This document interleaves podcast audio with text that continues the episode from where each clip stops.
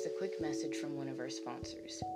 Rachel's Challenge is a nonprofit organization that was created after Rachel Scott, the first to die during the Columbine Massacre, was killed. Rachel exuded positivity and kindness and had a profound impact on many people. This organization is in place in schools all over the country, and we work to foster a culture that promotes peace and kindness. Our mission is to make schools safer and to eliminate bullying and violence. Rachel's Challenge has had a positive impact on society, and we implore you to join us. As Rachel once said, I have this theory that if one person can go out of their way to show compassion, then it will start a chain reaction of the same. People will never know how far a little kindness can go.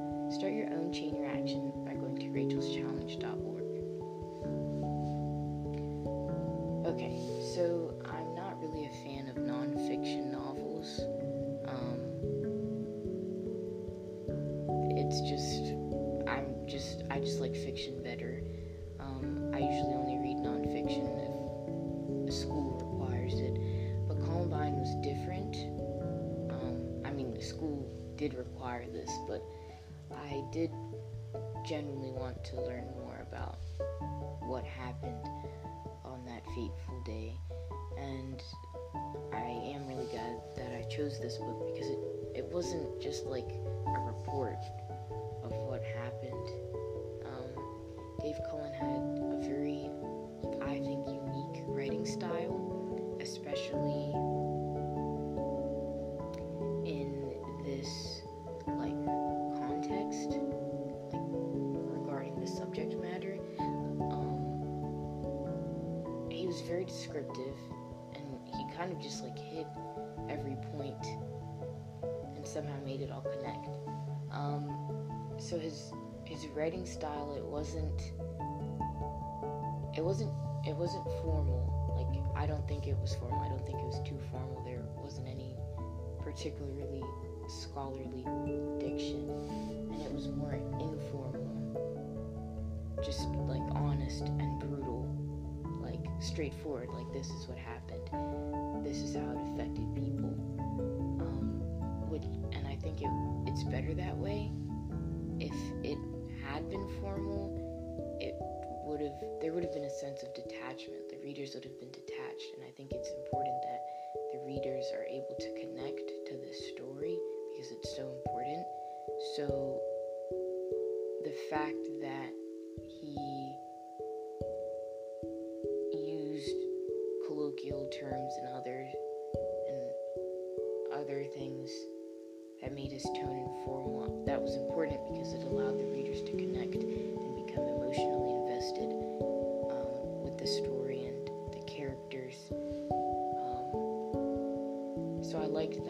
definitely interesting. Like my, I, I never got bored while reading. Um, he definitely appealed to pathos.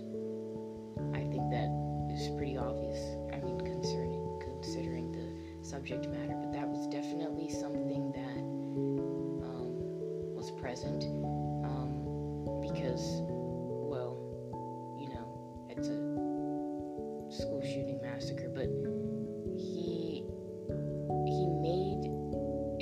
descriptions and his words and his diction. It made it makes the reader feel like they're there. It makes them feel as if they're really like experiencing these things um, as he's writing. So emotions are high. There's definitely points where like it's emotionally taxing to read, you know, when you read about people dying and there's points where there's suspense because you're not sure what's going to happen next and there's points of, fear also because you don't know what's going to happen next and there's times when you're sad that this happened and there's points i mean i personally felt anger and confusion but um his his writing style definitely appealed to many emotions um which is important um especially in this which also goes back to his writing style because again if he had wrote formally we wouldn't be f- really feeling as much as as much as we did. And his his the structure I think of this was also important. The way he, he wrote this, he didn't just write it like he didn't write it don't know necessarily kind of jumped around a bit, um, which was definitely interesting, but it it worked. He he'd start talking about the shooters and describe them, and then he'd go to different students and describe them and their parents, or he'd go and talk about the shooter's parents, and then he'd go to the actual day of the shooting, and then he'd talk about how the media were focusing on them, back and bring up something else. But it worked, and it wasn't like it was messy or like unclear or not organized. It was very organized because they they all they all worked together and they still fit and they made the story make sense. So I really think his organizational structure was important. How he sort of went back and forth between the different stories and the different characters and their lives. Um, and you can tell that he he really he really cares that everything that he says is factual. Um, you know he he constantly sort of updated the book, like in case you know anything else, like any new information um, was covered, and he he revised it. There's some stuff that he revised, and he he doesn't like push an agenda or anything. He's just simply telling it as it is. This is what happened. This is how people are affected, um, and anyone could read this. Anyone who's interested in the Columbine could read this. So that is why he keeps it factual and he he has facts included from every single side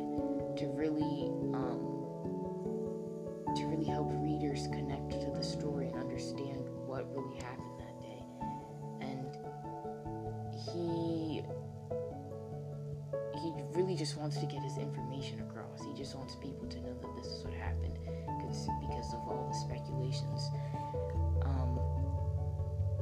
And the journals and the writings and the diagrams and that was that was good.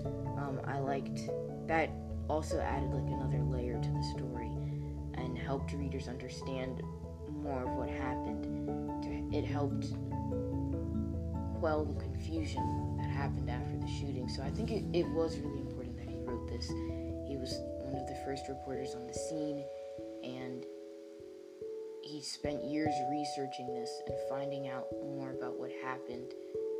And now he put it together in this book so that everyone would know that this is what happened. There's nothing is stretched, it's brutally honest and raw, and he just wanted people to know what happened. And I'm glad that I read this because now I have a better understanding and I look at the shooting in a different light. So Columbine was definitely definitely a very good read. And that's pretty much it. So thanks for listening.